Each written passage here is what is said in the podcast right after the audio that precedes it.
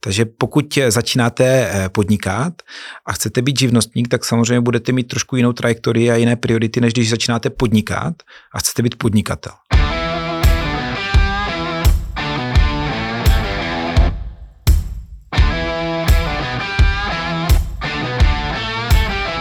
Priatelia, vítam vás pri počúvaní ďalšej epizódy podcastu 24 hodín na úspech a dneska tu mám veľmi špeciálneho hostia. Jedním Jiří Jemelka. Jirko, pozdravím vás. Áno, zdravím taky vás diváky. A ja očakávam, že od dnešného rozhovoru získame veľa inšpirácie pre nás, podnikateľov, pretože to je to, čo vlastne vy dennodenne robíte. Vy ste človek, ktorý sa dennodenne stretáva s podnikateľmi, s rôznymi príbehmi a prípadne s vašimi internými manažérmi, manažérmi ktorí vlastne spolupracujú s tými podnikateľmi. Skúste možno povedať v krátkosti, že čo je vaše zameranie a čom ste vlastně pre společnosti vy ta pridaná hodnota. Mm. V prvé řadě ještě jednou děkuji za pozvání i za příjemný rozhovor teďka před natáčením. A jak se představit? No tak uh, podnikám, jsem podnikatel, uh, pomáháme firmám, firmám ať už v krizích nebo firmám, které rostou, které stagnují, zkrátka dobře firmám, které řeší cokoliv, co se týče tématu říže, řízení. A na druhou stranu bych nerad asi, aby to zazně, vyznělo tak, že jsem jenom podnikatel, takže v prvé řadě jsem jakoby člověk, manžel, otec a, a, a samozřejmě každý se něčím musíme živit nebo uživit, takže pro mě eh, je fajn, že jsem spojil příjemné s užitečným a to, co dělám, tak mi zároveň naplňuje, baví. Našel jsem svoje místo na, na slunci, jak tak se říká a, a myslím si, že to potom z člověka jde, že, že když dělá to, co ho baví a, a co má ráda, zároveň tím je užitečný druhým a vidí, že to fakt dává smysl a notabene, když si potom tím i vydělává, tak jako bych tak řekl, jako ví, co mi chybí ke štěstí. No. A vy jako dlouho už podnikáte? Já jsem zakládal živnostenský list 2002, ale musím teda říct, že určitě bych prvních 8 roků úplně nepovažoval za podnikání, spíš to bylo takové jako eh, zkoušení, eh, na co mám z hlediska odvahy a překonávání svého vlastního strachu a zároveň bych řekl, eh, sám sebe jsem objevoval v tom, kde, kde opravdu se cítím dobře, co je moje přidaná hodnota pro druhé lidi a v čem jsem zároveň silný a tak nějak jsem se to snažil všechno spojit dohromady, až to vzniklo vlastně v roce 2010 SROčko, které řekněme posledních 12 roků, zase na druhou stranu, tak jak jsme na jedné straně možná první 8 eh, let přešlapovali, tak dalších 12 roků valíme opravdu dopředu hodně rychle, bych řekl. Ja vnímam vašu činnosť v takých troch pilieroch. Ten prvý pilier je, že dokážete ľuďom a teda ľuďom v tých firmách a tým spoločnostiam zabezpečiť lepšie výsledky. Následne, keď už tá firma nejakým spôsobom rastie alebo má nejaké problémy v manažmente, tak ako zvládať ten náraz spoločnosti, akým spôsobom manažovať tú spoločnosť, aby bola funkčná, aby bola zdravá. A ten tretí pilier je odovzdanie štafety. To znamená, že niekto, kto má niekoľko desiatok rokov spoločnosť a hľadá následovníka pre to svoje dieťa, ktoré vychovával ten biznis, ktorý budoval, tak ako keby, aby mal tú štafetu možnosť odovzdať či už niekomu z rodinných príslušníkov alebo niekomu povedzme externému externému. A dá sa povedať, že vy ste ako keby taká sprievodná, sprievodná loď pre, pre všetky tie etapy tých podnikateľov. Mňa by zaujímalo na úvod, že vy keďže sa dennodenne stretávate s podnikateľmi, Náš podcast počúva veľa takých ľudí, ktorí sa buď zamýšľajú nad podnikaním, alebo sú to malé spoločnosti, ktoré, ktoré e, ten svoj biznis budujú. V čom vy vidíte rozdiel medzi tými úspešnými firmami a neúspešnými? Keby si mali poslucháči vypočuť nejaké doporučenia, ktoré im pomôžu byť o 5, 6, 10 rokov úspešní, čo sú tie rozdiely, ktoré vnímate, že robia tie úspešné spoločnosti voči tým neúspešným? Mm-hmm. Já bych tady možná navázal rovnou na to, co jsem před chvíličkou říkal. To znamená, že sice jsem živnostenský list založil 2002, ale pořádně jsem se do toho obul až v tom roce 2010 a myslím si, že tam je přesně to, co bych odpověděl na tady tu otázku. To znamená, podle mě spoustu lidí eh, jde do toho podnikání něco zkusit, ale myslí se tam eh, strach, pochybnosti, eh, nejistota, což je na jedné straně logické, protože jdete do, do neprobádaných vod a nikde vás nenaučí podnikat a na druhé straně mají obrovskou výhodu ti, kteří ví naprosto přesně, co chtějí. A to se velice těžko na začátku, když má člověk, a to je jedno, jestli 20, 30 nebo po nějakém eh, korporátním žebříčku se nakonec rozhodne jít eh, na svoji vlastní nohu, tak eh, těžko můžete mít ten grif takové té jistoty, že vy sice jdete do nejistých vod, protože podnikání jsou nejisté vody, ale zároveň víte naprosto přesně, co chcete a jdete to postupně kruček za kručkem realizovat. A ta, ta kombinace toho, že, že vy máte tu vizi a zároveň ten vnitřní klid, tak eh, podle mě vytváří eh, velmi důležité zázemí pro to, abyste se postupně i rozvíjel a samozřejmě potom tu firmu i postupnými kručky budoval. Abych to přirovnal možná úplně selsky k tomu, že asi když třeba po práci si chcete jít zaběhat nebo někam na výšláp, tak standardně asi plus minus víte, kam jdete a vnitřně asi nemáte žádnou pochybnost, jestli tam dojdete nebo nedojdete, jestli se to podaří nebo nepodaří. A to je podle mě ten moment, kdy eh, bych to předval k tomu podnikání, když se dostanete do situace, že víte naprosto přesně, co chcete. A úplně jednoduše v klidu každý den si na tom jde, eh, pracujete a jdete si za svým, tak to, to je první bod, který bych řekl, že hodně odlišuje ty úspěšné od neúspěšných. A s tím točí souvisí spoustu dalších eh, liní, to znamená, máte vytrvalost, máte i ten klid, že když se něco nepovede, no tak to zkusíte, jak já říkám, znovu lépe, eh, čímž vlastně se eh, neustále posunujete v jakési, řekněme, expertíze toho vašeho oboru a když toto sečtete v rámci nějakých pěti, deseti let, tak najednou ihle setkáváte se s člověkem, který už něco má za sebou, něco vybudoval a má relativně silnou pozici, protože za mě jste v soutěži, kde moc lidí nesoutěží. Jo. Je málo lidí, kteří eh, by se nepoddávali strachu a všem těm pochybnostem, protože to podnikání samozřejmě eh, ve finále to, co všichni hlavně řeší, jsou peníze a to podnikání zejména ze začátku je o tom, že prostě ty peníze většinou nemáte. Že? Mm. Takže tam potom přichází i věci, které se týkají stresu z toho, kde vezmete na nájem, na mzdy, pokud už máte nějaké lidi, nebo i třeba jenom sám na sebe, abyste zaplatil eh, sociálně zdravotní pojištění a, a zálohy na dáň a tak dále. Takže tohle, eh, když si člověk eh, srovná v hlavě od začátku a těch případů, kdyby to někdo měl takhle od začátku moc není, ale jsou a když jsou, tak vidíte, že ti lidi fakt mají třeba 20-25 a, a mají na průměrnou velikost firm v okolí, tak mají prostě neskutečný úspěch ale taky zároveň, když se s těma lidma bavíte, tak vidíte, jak jako oni od začátku prostě skoro na život, na smrt věděli, co chtějí a šli si za tím a dosáhli toho. A podľa vás je väčšia časť ľudí, ktorí uh, vedia, čo chcú, alebo je skôr taká časť ľudí, ktorí, ktorí bojujú a vlastne hľadajú sa, v čom tá firma bude špeciálna, v čom by mali podnikať? Ako to vidíte vy z vašich Já si právě myslím, že tak, jak jsem říkal, že, že jsou to spíš výjimky, když člověk ví naprosto přesně a ještě má tu vnitřní dispozici, tu psychologii v hlavě srovnanou tak, že, že si fakt zatím neocesně jde a zase bych, bych řekl lidský eh, a normální a lidské je to, že, že člověk je plný pochybností, je plný strachu. Já sám jsem těch prvních 8 roků opravdu eh, lavíroval mezi vozovkách podnikatelským životem a smrtí, protože ano, měl jsem strach, a už jsem to kolikrát říkal, měl jsem strach prostě se odpoutat do nějakých jistot a jít úplně do, do, do neznámá a vlastně nevědět, co bude za, za, ne za měsíc, ale za týden, jo? že nevíte vlastně opravdu, kde vezmete nějakou kačku na to, byste ty svoje závazky eh, eh dostal, takže Eh, až, až teda musím říct, eh, trošku ke svému zahambení jsem potkal svého času eh,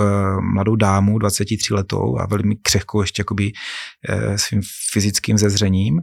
No ale v té době už měla 15 lidí a podnikala prostě v, v oboru vzduchotechniky a jsem říkal, jestli se nestydím, že chlap prostě 28 roku a ještě pořád jako baziluje nad tím, jestli, jestli se pustit veškerý jistot a, a jít prostě naplno za svým snem, anebo, anebo jestli ještě někde hledat pořád někde nějaké zadní dvířka a, a skoro bych řekl, že, že to byl dost zásadní moment v mém eh, podnikatelském příběhu, že v momentě, kdy jsem si fakt to v hlavě srovnal a, a člověk už ví, že když fakt má klid v nějakých myšlenkách, že, že to prostě přesně dostalo se do toho bodu, kdy, kdy, kdy to prostě je, je, eh, že to do sebe zapadne, takže tak jsem si říkal, že jako ne, jako já už žádné, žádný vrátka nechci, půjčil jsem si nějaký peníze a naplno jsem se do toho bůl, buď přežiju, nebo prostě umřu, ale, ale určitě do toho jdu naplno. K tomuto mám nejaké doplňujúce otázky, lebo ja vidím uh, veľkú pridanú hodnotu vašej spoločnosti EP, vlastne keď sme popisovali tie tri piliere, že ako sprevádzate tie spoločnosti vašich zákazníkov po tej celej kariére, celej tej ich etape života, tak vy ste si tou etapou možno až na to odozdávanie prešli a prechádzate. Od toho, že začínali ste budovať firmu, boli ste na váškach, bolo to také, že všelijaké, až po to, že ste sa rozhodli, urobili ste ten krok a zrazu ste vybudovali firmu, ktorá je aktuálne na slovenskom a českom trhu asi najväčšia v rámci rôznych parametrov od počtu interim manažérov až po asi obrad, predpokladám. Mm-hmm. A, to znamená, že vy viete veľmi dobre nacítiť, kde tých spoločnostiach môže byť nejaký problém a akým spôsobom sa tá spoločnosť môže s tým popasovať. A ja by som začal vlastne teda to rozhodnutie, lebo jedna vec je, že museli ste si to usporiadať nejako v hlave a ja teraz sa budem pýtať za seba. Ja som človek, ktorý po 10 rokoch živnosti si e, otvoril SROčku, teraz SROčka je prvý rok a ja by som rád raz v živote využil vaše služby. A, keď budem veľká spoločnosť, aby som teda vedel, akým spôsobom to ešte násobí ten výsledok. Teraz som v tej prvej štá, tom prvom štádiu, že proste musím uživiť tie základné výdavky, musím, musím sa sfokusovať na to, čo, čo je prioritné, neriešiť nejaké, nejaké veci, ktoré napríklad neprinášajú príjem alebo sú iba nejakým spôsobom uh, rušia mi ten fokus. Čo by som ja mal robiť, aby som to rozhodnutie vlastne, mm, aby som si to vyčistil všetko, nech sa sústredí na tú prácu. Čo bolo v tom, eh, v tom vašom príbehu tým zásadným rozhodnutím? Lebo to vlastně nie je len tak, že ráno se zobudím a OK, od teraz to idem robiť naplno. Jasné. Já bych jenom doplnil, že to není úspěch přes noc, to znamená, bylo deset roků, kdy jsem si jako spoustu jiných lidí musel projít různými eh, slepými uličkami a pády a, a my jsme začínali na jednotkách eh, tisíců nebo desítku, desítek tisíců i, i ročního obratu a, a dneska jsou to dobře desítky milionů, ale, ale to, to, jak se říká, že, že uh, úspěch pře, přes noc po desetileté dříně. Jo. Takže uh, myslím si, že to je zase naprosto asi průměrný příběh, respektive to, to je geneze, kterou si myslím, že, že si projde jako drtivá většina podnikatelů a zpátky k tomu, na co jste se ptal, tak myslím si, že eh, když už jsme teda u toho myšlení, tak eh, jedna ze základních věcí je opravdu přemýšlet a dostatečně dlouho nad těma věcma přemýšlet, ale zároveň samozřejmě nepřemýšlet tak, aby člověk jenom eh, zůstal snílkem, ale samozřejmě čím víc nad čím přemýšlíte a precizujete si v hlavě, co chcete, tak tím víc se u vás tak nějak formuje to přesvědčení, že jo, to je ta správná cesta nebo ne, ne, není. Jo. A jak říkal Aristoteles, moudrost je rovnováha mezi eh, zkušeností a přemýšlením o ní. A to si myslím, že pěkně vystihuje to, že Eh, bych řekl, v tom začátku člověk by měl hodně makat, ano, dřít, což jako spoustu lidí dělá, ale to, co už tolik lidí podle mě nedělá, že spoustu času eh, by měli věnovat přemýšlení. A to je jedno, jestli se bavíme o přemýšlení právě na to konto, kterým směrem já s tou firmou chci se vyvíjet, anebo přemýšlení na to konto, eh, co vlastně já mám zlepšovat, nebo jak to můžu udělat jinak, jak se můžu odlišit od konkurence, jak můžu získat víc zákazníků a spoustu jiných otázek, které vlastně nesouvisí úplně často bezprostředně s tou fyzickou námahou, ale ono to je vlastně taky námaha, je to duševní námaha. Já se zase ptám, kolik lidí to absolvuje, protože ono někdy mnohem pohodlnější vypnout v té hlavě, pustit si něco v televizi nebo nějaký podcast a, a vlastně víc ze, ze svého vlastního vnitřního světa a, a jak si k to nepříjemné eh, prázdno v té hlavě, kdy nemáte zodpovědné spoustu otázek, tak, tak zaplnit vlastně něčím úplně jiným, co ale vlastně vám nepomůže žádným způsobem, jak, jak se na Slovensku říká, napredovat. Já to slovo mám velice rád.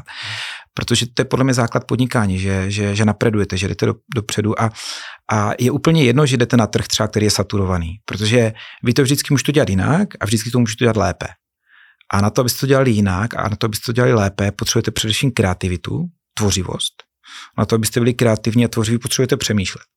A pak potřebujete tu druhou věc, o které jsme se bavili a která by se ještě jinými slovy dala nazvat jako sebevědomí.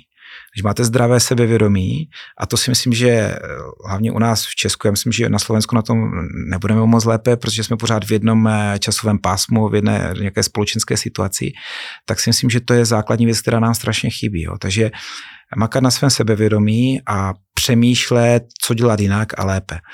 A nerad bych tady asi e, nudil nějakými staromodními e, knihami a tituly, ale ono třeba v tomto, ta kniha Myšlení k bohatství je celkem, bych řekl, skoro nenahraditelná. A přiznám se, že mi pomohla v, v dvou momentech v mém vlastním životě. Jednak v, v těch začátcích, kdy jsem se hledal, a teďka v, někdy v nevím, rok, dva zpátky, kdy, kdy si člověk řekl, hele, tak to, co před 20 roky jsem si řekl, tak plus minus žiju, a co teď dát s načatým, načatým životem. A říkal jsem si, tyjo, tak jako nejhorší, co teďka je, když začnu vymýšlet a blbnout, tak si zničím celý život. To znamená, on se někdy říká v tom vtipu, že, jo, že eh, muž vděčí své první ženě za svůj úspěch a svému úspěchu za svoji druhou ženu. A takhle já jsem dopadnout nechtěl. To znamená, přemýšlel jsem, jak tvořivě vlastně využít i té pozice, i toho, co člověk už vybudoval k tomu, aby se posunul ještě o kruček dál. A my jsme se o tom trošku bavili teďka před natáčením. A to je to, že dneska už a priori asi to není o tom, eh, eh, když to tak blbě řeknu, honit každou korunu, ale člověk se zamýšlí nad tím, jak může mnohem širšímu množství lidí přinést něco, co bychom mohli nazvat jako obecné dobro nebo užitek. A v tomto smyslu jsem opravdu našel velkou inspiraci v lidech, jako byl Tomáš Baťa nebo Henry Ford, taky jsme se o něm zmínili, kteří od určitého okamžiku to své podnikání už nebrali jako zdroj výdělku a vlastního sebeuspokojení a toho, jak, jak budou v úzovkách bohatí, ale brali to jako, jako službu lidem, jako službu veřejnosti protože v té chvíli vy už přestanete přemýšlet nad tím, jestli si za každou cenu v každé chvíli vyděláte co nejvíc a tak někde se říká, že o podnikání rovná se maximalizace zisku. Ono to nemusí úplně být pravda a právě paradoxně v mnoha případech těch velice úspěšných biznismenů to není pravda. To znamená, oni mnohdy dělají spoustu věcí od určitého momentu, které nejsou úplně v dané chvíli rentabilní, ale tím, že, a teď to řeknu třeba konkrétním příkladu z jednání zpátku, kdy se nás klient ptal, hele, jak to, že vy jste nejlepší, největší, nejste nejdražší? Eh, já jsem mu říkal, no protože chceme být eh, masovka. Co to znamená masovka? No, že prostě pro nás to není o tom mít 50 eh, nebo 100 zákazníků, u nás je to aktuálně o tom mít tisíc zákazníků nebo pět tisíc zákazníků. A vy si v té chvíli už na každém dalším, řekněme, zákazníkovi nebo obchodním případu eh, nevyděláte tolik, jako když jste třeba byl sám jako živnostník, anebo jste měl těch svých 50 lidí prvních, ale zároveň v tom rozsahu, když jich bude tisíc nebo pět tisíc, takže když budete mít o polovinu menší marží, tak si vyděláte daleko víc, protože eh, to jednoduše násobí. Že? Takže tím množstvím těch zákazníků. Takže tohle vlastně k tomu, eh, k tomu řekněme, jak já vnímám ten biznis. A ještě když se vrátím ještě jednou k té vaší, k té vaší původní otázce, tak si myslím, že je pár takových základních věcí, když začínáte podnikat, co, co musíte sledovat. A tady vidím jakoby další kámen úrazu, který vnímáme i u mnoha klientů, kteří už třeba mají firmy na úrovni třeba střední velikosti. A to je to, že Oni se velice silně zaměřují na, na, na svoji produkci, a teď nemyslím jako produkci ve smyslu natáčení, ale produkci ve smyslu výroby. To znamená, já jsem, když uh, jsme měnili tu vzduchotechniku, já jsem uh, firma nebo majitel firmy, která dělá vzduchotechniku a musím být prostě špička v uh, oblasti montování, já nevím, klimatizaci a tak dále ale přitom, a to už říkal zase třeba ten Baťa, eh, přitom eh, je, je mnohem důležitější segment v tom, nebo taková, bych řekl, disciplína v rámci toho řízení té firmy. A to je za mě rozhodně obchod a marketing. Jo. A ten Baťa říkal, že málo, málo eh, zemědělců, kteří například pěstují brambory, tak si, tak si uvědomuje málo těch zemědělců, že pro, pro zdárné a úspěšné pěstování brambor je mnohem důležitější jsou mnohem důležitější noviny a knihtisk, než, než samotné pěstování brambor. Jo. A tím nechci říct, že, že ta kvalita eh, pěstování brambor má být nějaká mizerná nebo průměrná, ta musí být špičková, ale to podle mě dneska nikdo už neřeší, jako všichni. Má, přesně tak, to už jako to, jako když si koupíte, já nevím, příklad eh, Mercedes bez stahování zadního okinek, tak eh, o jaké kvalitě se bavíme. Jo. To je prostě jak, jak, jakýsi imperativ doby, že, že ty věci musíte dělat špičkově. Ale to, co je jednoznačně základní, i, i třeba při natáčení těch podcastů, je to, že vy musíte mít tu klientelu, musíte mít ty zákazníky a to znamená, ten prim je určitě obchod a, a marketing a tomu se mnoho lidí věnovat samozřejmě nechce, protože z titulu své profese eh, nejsou obchodníci, nejsou marketéři, ale jsou právě ti, já nevím, Eh, kdo, kdo jsou dobří v natáčení podcastů, nebo jsou ti, kteří jsou dobří ve výrobě něčeho, nebo jsou dobří, já nevím, zemědělci, nebo, nebo jakýkoliv technici. Ale když se podíváme na, na špičkové firmy napříč světem, tak zjistíme, že jsou to firmy, které umí především špičkově budovat systém obchodu, marketingu a nebo ho neustále zlepšují a posouvají, což, což je pořád ale na jedno brdo a, a souvisí to s tím, že bez těch klientů prostě jste nic a, a teprve pak vlastně se řeší to, zdá jste úplně top kvalita nebo nejste, protože zase se ukazuje, že nemusíte být top kvalita a přesto můžete být nejlepší. Že? Já nechci nikoho dotknout, ale eh, známe řetězce z Hamburgy příklad, že? Největší na světě a tak dál. A e, mnoho lidí vám řekne, že dokáže ať už doma vyrobit mnohem lepší hamburgery, anebo si zajde i do svého lokálního e, nějaké jakoby podniku, kde je ten hamburger mnohem lepší. No ale tam, kde je ten hamburger nejlepší, podle nich, e, není ten světový biznis. A proč? No protože ten, ten kdo to umí, tak umí špičkový obchod, marketing a, a pak v úsovkách stačí být průměrný, ale dodat tomu něco navíc, aby vás ti lidi věděli. A to neznamená, že se nemáte zlepšovat i v té kvalitě, eh, ale, ale to těžiště podle mě toho rozvoje biznisu je, je někde trošku jinde. Prichádza mi tu k otázke, že aká je podľa vás definícia podnikateľa? Lebo je, je asi rozdiel, že mať nejaké hobby, ktoré mi niečo privyrobí a, a mať uh, úspešný biznisový podnik a môžem byť titul, mať titul podnikateľ. Aká je vaša definícia podnikateľa? Ako vidíte člověka podnikatela? Já bych se určitě nikoho nechtěl dotknout, je to opravdu jenom teďka faktické vydefinování pojmů tak eh, samozřejmě i v tom podnikání rozlišujeme živnostníka a podnikatele. Živnostník je prostě člověk, který to opravdu ano táhne všechno přes sebe a má určitý způsob myšlení a to myslím si, že tady t, eh, posluchači znají knihy typu, já nevím, Robert Kiyosaki, a tak dále, nějaké rozdělení základních eh, kvadrantů, kde kdo funguje, jako zaměstnanec, živnostník, podnikatel, investor a tak dále.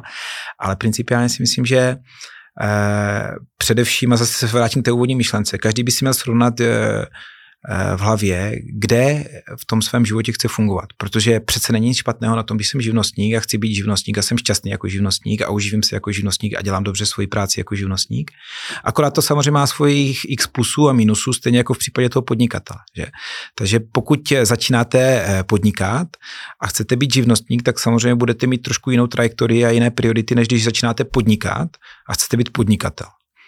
Eh, otázka je, kolik lidí začíná podnikat s tím, že chce zaměstnávat, já nevím, 100 nebo 1000 lidí Eh, už jenom z toho titulu jsme zase v té hlavě a v té míře toho sebevědomí, odvahy a vůbec jakoby různých pochybností a nejistot, protože představa, kdy má někdo 25-30 roku a, a řekne si, wow, začínám podnikat, si jednou 100 tisíc lidí, tak jako je až, až úsměvná a na druhé straně. A je nepředstavitelná a na druhé straně silně paralyzující, protože ten člověk nemá pod sebou pevnou mm. půdu, takže když to potom jde nějakými kručky eh, dopředu a řekne si napřed, hele, chci mít 10 lidí, když má 10, chci mít 50, když, chce, když má 50, chci mít 100, tak jako řekněme budíš.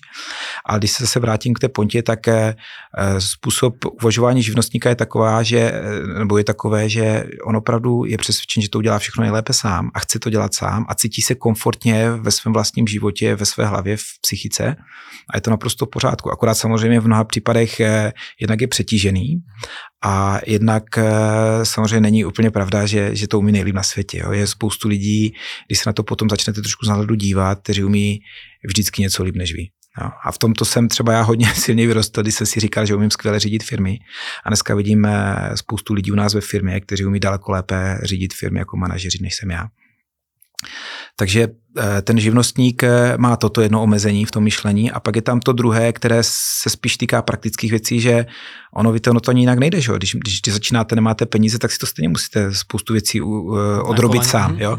Ale pak je tam ten způsob uvažování, že od určitého momentu, kdy si vydělám nějaké peníze, tak eh, jsem spíše nakloněn tomu některé věci si zaplatit, ať už formou outsourcingu, nebo tím, že si najmu nějakého člověka, protože za prvé, on když to umí lépe, tak tomu bude mít vztah a, a když, když něco děláte a zároveň k tomu máte vztah, děláte to srdcem, tak to samozřejmě zase vidět a promítne se to v těch výsledcích. A e, kontraproduktivně naopak u vás, když děláte spoustu věcí, do kterých se nutíte, protože na ně máte peníze, ale děláte je svým způsobem s eh, nevolí nebo až s odporem, tak se to zase od, e, projeví na, na tom výsledku. Takže je, je, je strašně důležité od určitého momentu, když si to můžete dovolit, obětovat část svého zisku na to, abyste ho uvolnil na zaplacení lidí, kteří spoustu věcí jsou schopni dělat za vás. Akorát vy samozřejmě nebudete maximalizovat v daném měsíci nebo v daném roce ten zisk, tak jak byste mohl v momentě, kdy si všechno uděláte sám. Ale zároveň na druhé straně se něco velice zajímavého. Jste velice čerství, máte čas na rodinu, máte čas na sebe, což je velice důležité, protože eh, podnikání je bych na dlouhou tráť. To není o tom, že uděláte sprint rok, dva. Jo? Takže pak se děje to, že ti lidi jaksi mají, mají mnohem větší pohodu a jsou mnohem silnější, nebo bych řekl zdravější, ať už na, na úrovni fyzické nebo psychické. A ta firma sice neroste možná tak rychle a ty zisky nepřibývají tak rychle, ale zároveň vytváří ten neskutečně silnou základnu eh, té stability toho, co budujete. A opak se dostavuje to, co jsem říkal, že ano, úspěch přes noc, ale po desetileté tvrdé dřině. Jo. Na druhé straně, kdybyste to vzal čaře s kratkou, tak spoustu věcí si můžete opravdu odmakat sám, ale to vidíme zase na těch příbězích těch našich klientů, že od určitého momentu ano, něco vybudovali a spoustu z toho, co vybudovali, včetně těch peněz, potom vrážejí do své vlastní léčby eh, na, na úrovni eh, těla, ale i duše, protože jsou svým způsobem trošku uh, trosky, mhm. které říkají, hele, jako já se teďka hlavně musím dát dohromady. Fyzicky, zdravotně, psychicky. Takže pak je otázka, co, co je lepší a moudřejší, jestli, jestli to vzít tím kvapíkem, a, a nebo jestli to vzít tím, tím takovým, bych řekl, trošku eh, strategičtějším eh, eh, pohledem a já se vždycky snažím spíš klonit k té variantě mít tu strategii a mít takový dlouhodobější pohled. No a tím se dostáváme k samotné definici toho podnikatele, kdy podle mě podnikatel je naopak člověk, já dneska už kudy chodím, tady to fakt jako tloukám všem lidem do hlavy, že podnikatel je člověk, který neustále přemýšlí, jak může něco delegovat, a jak to udělat, aby to nemusel dělat on. Ne protože je lenivý, ale protože ví, že pokud má rozvíjet firmu a budovat firmu, tak potřebuje volné ruce, potřebuje volnou hlavu, potřebuje právě na to přemýšlení, na řešení stejně těch průšvihů i tak budete mít každý den dost na to, abyste si našel smysluplnou práci, i když všechno, co máte zrovna na stole, tak eh, zdelegujete na někoho jiného. A ta doba je dneska tak, eh, tak zajímavá, že v podstatě nenajdete nic ve firmě, i když jste eh, o jednom člověku, co byste nemohl outsourcovat, když si najdete trošku zajímavějšího partnera, který který, když s váma vytvoří tandem, tak, eh, tak můžete dělat spoustu věcí přes něho, dobře připlatíte si, ale zároveň eh, jste šťastný v té pozici, protože děláte hlavně to, co vás baví v tom podnikání a spoustu jiných věcí si prostě zaplatíte. A mně se strašně v tomto smyslu třeba líbil příběh eh, bratru Valachů, což u nás jsou vlastně zakladatelé firmy Valmark v Česku a oni vybudovali firmu, která měla svého času, kdy prodávali 2,5 miliardy obrat. Oni začínali a tři bratři a, a oni si najali manažera špičkového v té oblasti, e, v tom podnikání, kde oni začali podnikat a uh, oni to psali někde v rozhovoru, že oni mu koupili uh, nejnovější Toyotu, jako v těch 90. letech, jako prostě 91, 92, prostě nějaké špičkové auto. A sami jezdili od, od, od maminky ve staré Škodovce, oni tři se tisnili do práce, jezdili tou Škodovkou, aby měli na to, by mohli zaplatit toho, toho ředitele, který ale zároveň jim přinesl obrovské zkušenosti, expertízu a kontakty. A ono zase v tomto se mi to podnikání strašně líbí, že ten selský rozum eh, funguje. A když vezmete takhle zkušeného člověka, a pak je samozřejmě otázka, jestli on je opravdu ten zkušený, ale je to, to dobrá volba, a pokud je, no tak hádejte, co se začne dít v podstatě od prvního dne s vaší firmou. My jsme v podstatě už teraz postupne prechádzame do tej druhej fázy. To znamená, že firma už, keď si to ten človek nastaví v poriadku a firma začne byť plusová, lebo to je o tom multiplikovať tie veci, že aby som nebol, síce mám hlavičku SROčky, ale viac menej som tam ten sám zamestnaný, sám sebe živnostník, jedno pod ako hlavičku, ale všetko si urobím sám a nikoho nepotrebujem a budem od rána do noci makať, aby som si vykel nejaké náklady, tedy nemôžem multiplikovať, nejakým spôsobom rozvíjať ten svoj príjem.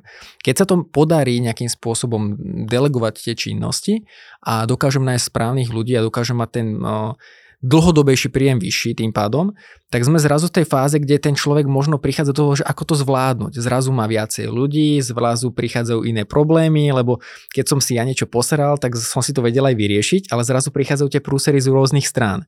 A to je vlastne ten druhý pilier, ktorému sa vy venujete, ako tá firma má byť zdravá, akým spôsobom manažovať tých ľudí. Čo je tuto podľa vás kľúčom k úspechu, aby tá firma, ktorá sa jej podarí narásť, aby zrazu ten e, úspech e, jej nedal facku a nepadla naopak e, úplně zase dolu. Já si myslím, že ono ty facky tak jak tak přijdou v každé fázi toho růstu té firmy. A, a s tím tak jak se o tom bavíme, tak je to samozřejmě velice vtipné, protože člověk sotva to trošku vydupe ze země a z toho prachu a hlíny se dostane na nějakou úroveň, že to trošku funguje, tak se dostává do, do nového levelu výzev, které ani tak nespočívají v tom, jak to celé nastavit, protože to už trošku jakoby eh, v rámci běhu toho budování té firmy už nastavené je, ale v podstatě se dostává do vyšší hry, kdy už to není o tom, že řešíte operativu, kdy řešíte požadavky jednotlivých zákazníků a řešíte průšvy, jak, jak říkáte, ale je to o tom, že e, máte jednu jedinou disciplínu, kterou musíte zvládnout, a to je práce s lidma. A notabene, pokud jste založil něco eh, na zelené louce a od, od piky jste si to eh, vydupal sám, tak, eh, tak mnoho lidí ty zkušenosti logicky nemá. A, a začíná svým způsobem být na vyšším levelu, ale začíná v podstatě od nuly v, v novém oboru, který se jmenuje vedení lidí. A to si nebudeme nic nalhávat, to je samozřejmě na jedné straně mnohem zábavnější, aspoň já si teda myslím, a na druhé straně je to mnohem bolestnější, protože ty příběhy si myslím, že si tím prošel každý, že eh, se těšíte, že vezmete svého prvního zaměstnance, druhého, třetího a teď jako najednou dostanete přes, eh, přes držku, protože on vás podvede, nebo vás jakoby okrade, nebo, nebo po třech měsících zjistíte, že vás tahal za nos, nebo to zjistíte po třech měsících, zjistíte to po roce. A najednou se dostáváme do, do, do, do vyššího levelu, kde zase často nastává game over, protože spoustu lidí si řekne, hele, tohle já nemám zapotřebí, nebo si řeknou, hele, já už lidi, já jsem se stolikrát spálil, že já už lidem nevěřím, no ale sami se v té chvíli eh, odsuzují do určité velikosti firmy, protože bez těch lidí nemůžete za tu firmu budovat. Takže tady ta výzva se jmenuje eh, něco v tom smyslu, i přes, eh, i přes eh, různá zranění ze strany lidí, já dál musím věřit lidem. Obecně ne třeba tomu konkrétnímu, který mě podvedl nebo zranil, ale, ale, ale obecně, protože pokud, pokud vy tam zavřete tu závodu, že, že těm lidem obecně věřit nebudete, no tak už nebudete chtít další pokus, že, že si někoho vezmete, někoho pracně hledáte, pohovorujete a tak dále, abyste pak zjistili, že vás zase kopl vozovka do zadku. Takže to je taková druhá, druhá úroveň, kde kde zase to je podle mě jenom otázka času a učení, kdy zjistíte, že ano, existují lidi, kteří možná, ano, ta bene ze začátku, když to nevím potřebujete, tak vás zrovna podrazí, ale existuje spoustu, spoustu skvělých lidí, akorát je to o té společné chemii, o tom společném čase a místě, abyste se setkali, abyste na, našel ty pravé, nebo našla, našla ty pravé. A když už se vám vytvoří to jádro pěti, deseti klíčových lidí, s kterými fakt víte, že můžete e, e, pracovat a budovat to dál, tak zjistíte, že, že vlastně Eh, tam, ta, ta představa ze začátku byla milná, že lidi jsou podvraťáci nebo že jsou prostě, já nevím, zlí a tak dále, ale že jste prostě zrovna pech, eh, měl pech na začátku, že, že jako eh, ten, ten nováček ve hře jste zrovna dostal dvakrát přes držku, protože prostě to tak podle mě chodí v tom, v tom životě, že just když se někam jako snažíte v, jakoby vytáhnout, tak ještě vás někdo jako srazí trošku o level níž, takže a tam je to podle mě už velice zajímavé, protože když zjistíte, že, že obecně se s lidma dá a máte nějaký grun a nějaký základ, tak už zase se můžete od toho odpíchnout i někam dál. Jo. Ale souvisí to s tím, že, tak jak už jsem tady zmiňoval, že se naučíte brutálně delegovat, protože ono mnoho těch lidí je dychtivých k tomu, aby tu práci udělalo. Když jim vytvoříte podmínky a samozřejmě dáte dobré, dobré peníze odměnu k tomu, aby tu práci dělali, tak zjistíte, že oni jsou přesně ti, kteří možná neměli tolik té odvahy, aby podnikali, ale zároveň neskutečně baví to tvoření a když jim dáte ten prostor, tak oni ho rádi využijí. Eh, je takový třeba střípek z naší vlastní firmy, když jsme měli teďka na závěr roku strategický workshop, tak jsem se vlastně ptal lidí, co jim u nás ve firmě chybí a jim ani tak nechybí to, aby Jemelka byl tam nebo Onde pomáhal jim, pomáhal jim zvládnout to jejich práci, ale, ale chybí jim to, že jim Jemelka nevěnuje víc času, aby si s nima obyčejně lidsky povídal, aby jednou za, za čas pozval třeba na oběd, na večeři a aby byl vlastně někým, já jsem si to takhle pře, přeložil, kdo jim právě dodává to sebevědomí a tu důvěru, že jsou schopni ty věci zvládnout. A to pro mě třeba bylo obrovské zjištění, i když se v tom motáme eh, tolik let a pomáháme jiným firmám, že a zase se vrátíme někde na začátek, že to hlavně možná mnohdy o tom sebevědomí, a to neplatí jenom u nás jako podnikatelů, ale vlastně i u těch lidí, kteří, kteří doma pracují v, v rámci té firmy na, na konkrétních klíčových pozicích. A, a teraz, keď sa bavíme o tom, že uh, tá tretia štafeta, ten, teda, ten tretí pilier je o tom, že keď už uh, chcem alebo potrebujem kvôli tomu, že už mám nejaký vyšší vek alebo z nejakého dôvodu chcem sa fokusovať na nejaké iné činnosti, odovzdať tú, ten, tú štafetu vlastne ďalšiemu človeku, aby tá firma, to moje dieťa, na ktorej som roky, desiatky rokov pracoval, jednoducho neskrachovalo, uh, tak prichádza to rozhodnutie, že ako s tou firmou ďalej pracovať, komu ju delegovať, ako ju delegovať, lebo predpokladám, že to nie je nejaký proces, že OK, mám tu syna, dceru, alebo mám tu nejakého dobrého známeho alebo podriadeného, ktorému dôverujem. Ja budúci rok teda si, si poviem, že chcel by som už odísť a niekedy v lednu by som chcel teda skončiť a koncom roka začneme odozdávať agendu. Za jeden, za dva mesiace mu vysvetlím, o čo sa jedná. Ten proces asi takto nefunguje. Môžete k tomuto bližšie povedať, že, že čo si ľudia, ktorí sú v tejto fáze, že chcú, aby ich firma nadalej fungovala, aby to dieťa nezomrelo. Čo by si mali uvedomiť v tejto fáze? Hmm. Tak jednak z hlediska variant, co s tím, tak těch se nabízí určitě hodně. A já bych v této chvíli nechtěl, aby to vypadalo, že jsme si to nějak jako eh, a priori připravili, ale přijde mi, že jako červená nit tímto rozhovorem se nám líne to, že to hlavně člověk musí mít srovnané v hlavě, protože ono to mimochodem platí i pro tuto otázku. To znamená, my se setkáváme s majiteli firm, kteří sice na, na oko deklarují, že, že chtějí odejít, chtějí předat tu firmu, ale já vždycky říkám jako uh, pán Bůh suď, protože kdo ví, jak se budeme chovat my v 60, 65, 70. A to, co my vidíme, je, je fakt, že ti lidi s tím nejsou srovnaní. Uh, já když se snažím do nich vžít, tak uh, vnímám, že oni prožívají obrovské dilema jakéhosi k odcházení, odcházení ať už z života nebo z té firmy, protože vnímají, že to nejlepší mají už za sebou, nebo aspoň takhle to vnímají i když si myslím, že může být pěkný e, i ten, e, ten seniorní věk, ale oni to vnímají tak, že vlastně z té pozice, kdy oni jsou v vůzovkách někdo, jo, kdy mají statut, kdy, kdy prostě jsou tím vládcem e, v té firmě a tak dál, tak vlastně se mají jak kdyby stáhnout do ústraní z, z, z té slávy, z toho, z toho světla těch ramp a vlastně co značat tím životem potom. No.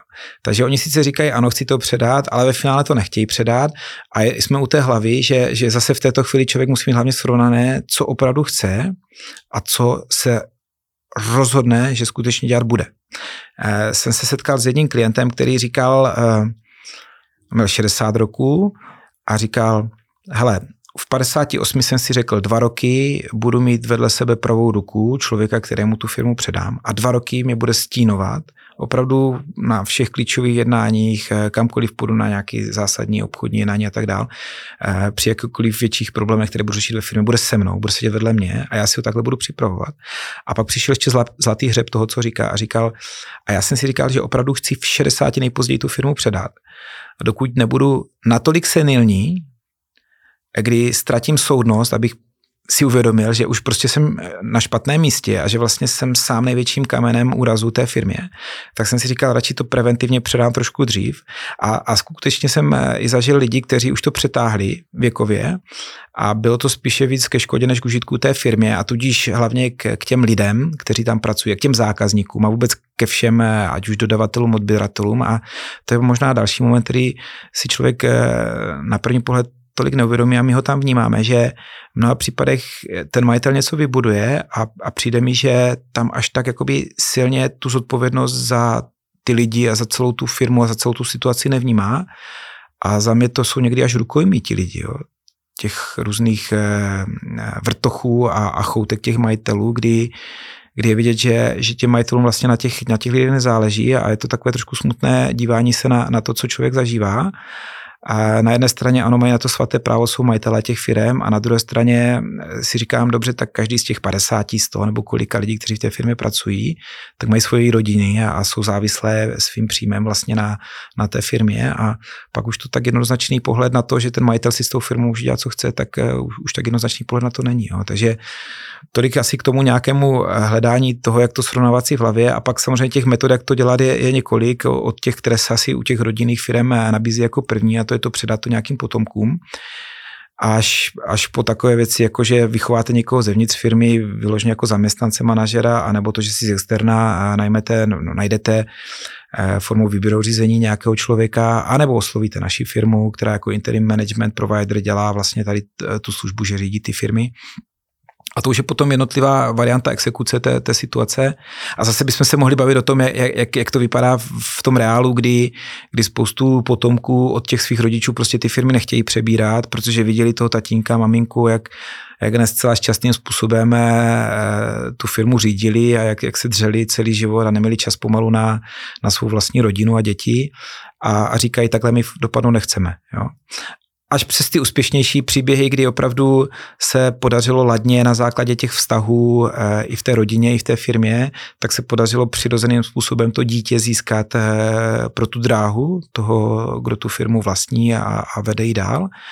A je to naopak velice, e, bych řekl za mě, oblažující, když fakt vidíte otce, který má třeba 65 a teď tam vidíte toho jeho 30-letého syna, jak, jak, jak, jak fungují v symbioze a jak on ladně předal tu firmu a s radostí předal, ne s žádným uzarděním, že prostě on odchází ze života a tento má všechno.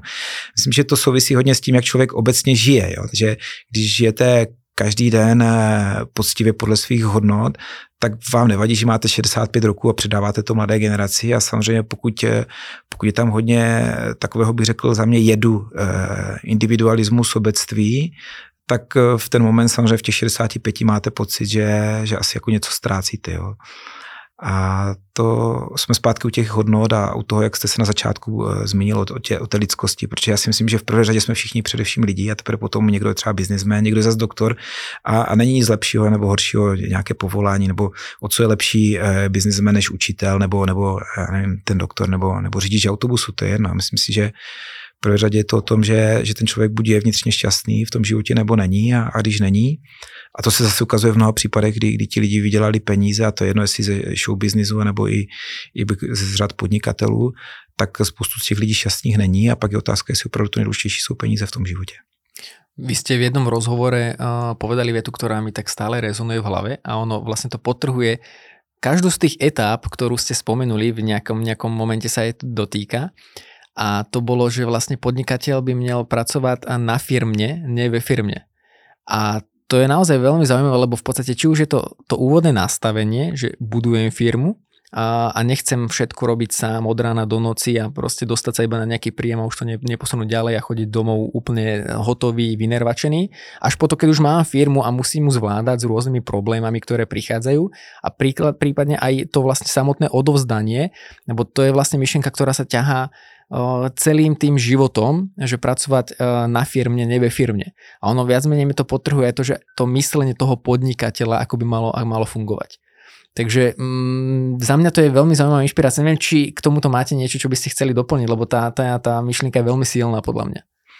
Já si myslím, že když si to mnoho lidí nemyslí, tak eh, celý život je každé chvíli, v každý den, v každý, v každý okamžik o volbě. Jo? A ten, ten moment volby je strašně eh, důležitý vypíchnout, že i když se nad něčím nezamyslíte a naprosto automaticky se něco rozhodnete v dané chvíli udělat, tak jste stejně udělal volbu. A ukazuje se, že v životě lidé, kteří si v hlavě uh, promyslí, co chtějí, a pak mají tu integritu, že uh, se drží těch hodnot a řekněme i těch, těch předsevzetí a cílů, které, které si srovnali. A, a v ten moment volby se, i když jsem třeba typický příklad, že nechce se mi ráno vstávat, tak ten, kdo si to srovná v hlavě a, a řekne si, hele, nemám na to čas, ale když ráno vstanu a jdu si zaběhat, nebo někdo věnuje ten čas meditaci nebo modlitbě, a v ten moment, když vstanete, tak se vám samozřejmě logicky nechce, že? ale uděláte tu volbu, že řeknete, ani nad tím nepřemýšlím, já když jsem měl čas třeba, nevím, v neděli odpoledne a přemýšlel jsem nad svým životem a chci takhle žít a prostě to uděláte, tak jste svým už vítěz a, a ten život se nějak začne skládat a zrovna tak, když to necháte plynout, tak samozřejmě ten život se nějak začne skládat, ale otázka je, jestli, jestli souhrn těch náhod opravdu potom vede k tomu, že žijete naplněný život a život, který vám přináší jistou míru mimochodem té jistoty, o které spoustu lidí jako sní, že chcou mít jistoty a tak dále. Takže k tomu podle mě je potřeba dělat právě každý den mnoho voleb a, a vědomě a, a s integritou a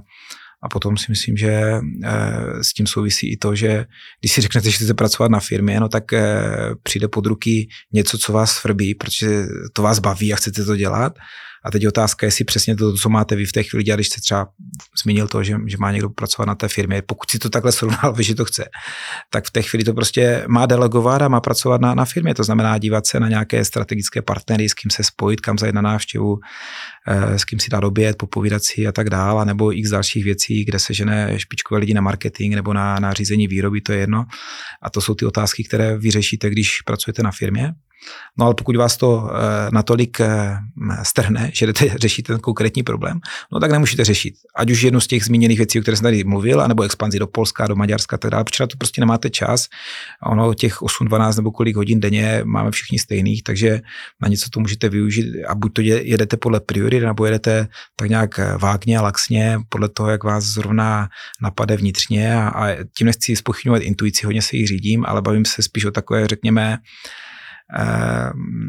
že, že se necháte vést tím životem, kam vítr, tam kabára, to si myslím, že už úplně není nejšťastnější řešení. A teraz máte nejaké doporučenie, že keď náhodou nejaká takáto operatíva príde, čo by si mal ten človek povedať? Ja neviem, nejaká pomôcka, keď si povie, že OK, mám toto ja robiť, alebo je niekto, kto by to mohol urobiť za mňa, alebo niečo, kde by som dostal zrazu varovný prst, že pozor, teraz sa vyberáš tým smerom, ktorý Sice je to super, správ to, ale ťa to brzdí z dlhodobého hlediska někde jinde? Mm-hmm. No nevím, jestli úplně odpovím na otázku eh, tím svým vlastním příkladem, ale já jsem svého času, když jsem, protože zase logicky, když děláte něco 8 roků, já nevím, od toho 2.2 do 2.10, co jsem zmiňoval u sebe, tak eh, to vytvoří eh, obrovskou sílu zvyku, kdy člověk jede v nějakém koridoru vlastního modus operandi a já jsem si od určitého momentu začal uvědomovat, že jestli chci vybudovat firmu, tak se prostě nemůžu chovat jako ten živnostník, který chce všechno udělat a sám a je přesvědčen, že to udělá nejlíp. A tak jsem si opravdu napsal a nalepil jsem si to eh, na, na notebook a zalepil jsem to prostě eh, izolepou, ať to tam je vidět eh, každý den jsem se na to díval a právě kdykoliv přišla nějaká situace tohoto rázu, co popisujete, tak eh, když mi jenom trošku bezděčně spadl zrak na, na, na to, co jsem tam měl napsané, tak jsem si uvědomil eh, hned, jak, jak udělám blbost. A já jsem tam měl napsanou úplně jednoduchou věc, nejsem živnostník, jsem podnikatel.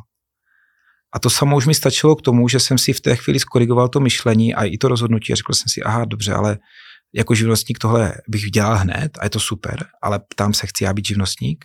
A znovu se vrátím k tomu, že to není o povyšování nebo nějakém eh, sortování, ale ať je každý šťastný na svůj vlastní způsob. Takže když já jsem se rozhodl, že chci být podnikatel, tak od určitého momentu eh, věci, které mi přicházely do mailu nebo pod ruce, prostě už nebyly eh, na to, abych je, staril, abych je řešil po starém způsobu, ale musel jsem se učit eh, velice složitě v hlavě především nastavit ten způsob myšlení a zajet nové zvyky, které mi pomůžou právě, abych pracoval tak, jak jste zmínil vy na té firmě a nikoli ve firmě. A můžu vám říct, že mi to trvalo dva roky tvrdé práce, hlavně mentální.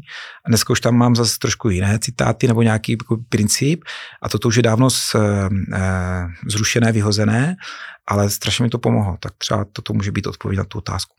O, presne niečo takéto som mal na mysli o, a ideálne, keďže to zafungovalo vám v praxi. Ježi, ja vám veľmi pekne ďakujem, že ste si našli priestor na tento rozhovor. O, ja sa pozerám na hodinky, ja si myslím, že by sme vedeli urobiť ešte druhú epizódu úplne v pohode, ale keďže nás čas tlačí a vy máte ďalšie povinnosti, o, určite budem rád, keď sa v budúcnosti stretneme ešte raz. Ďakujem veľmi pekne na váš pohľad na podnikanie, na predstavenie vašej činnosti a verím teda, že sa čoskoro budeme ešte vidieť a prípadne teda počuť takýto způsobem s posluchačmi. Já moc děkuji za pozvání, i za rozhovor byl velice příjemný a věřím, že opravdu, že vás můžu za slovo, že se nevíme naposledy a že budeme mít ještě příležitost eh, rozvést mnoho dalších témat. Díky. Mějte Ďakujem. pěkně. To bol Jiří Jemelka z úspešnej spoločnosti EPF, majiteľ a zakladateľ. Priatelia, počujeme sa na budúce. Pekný deň.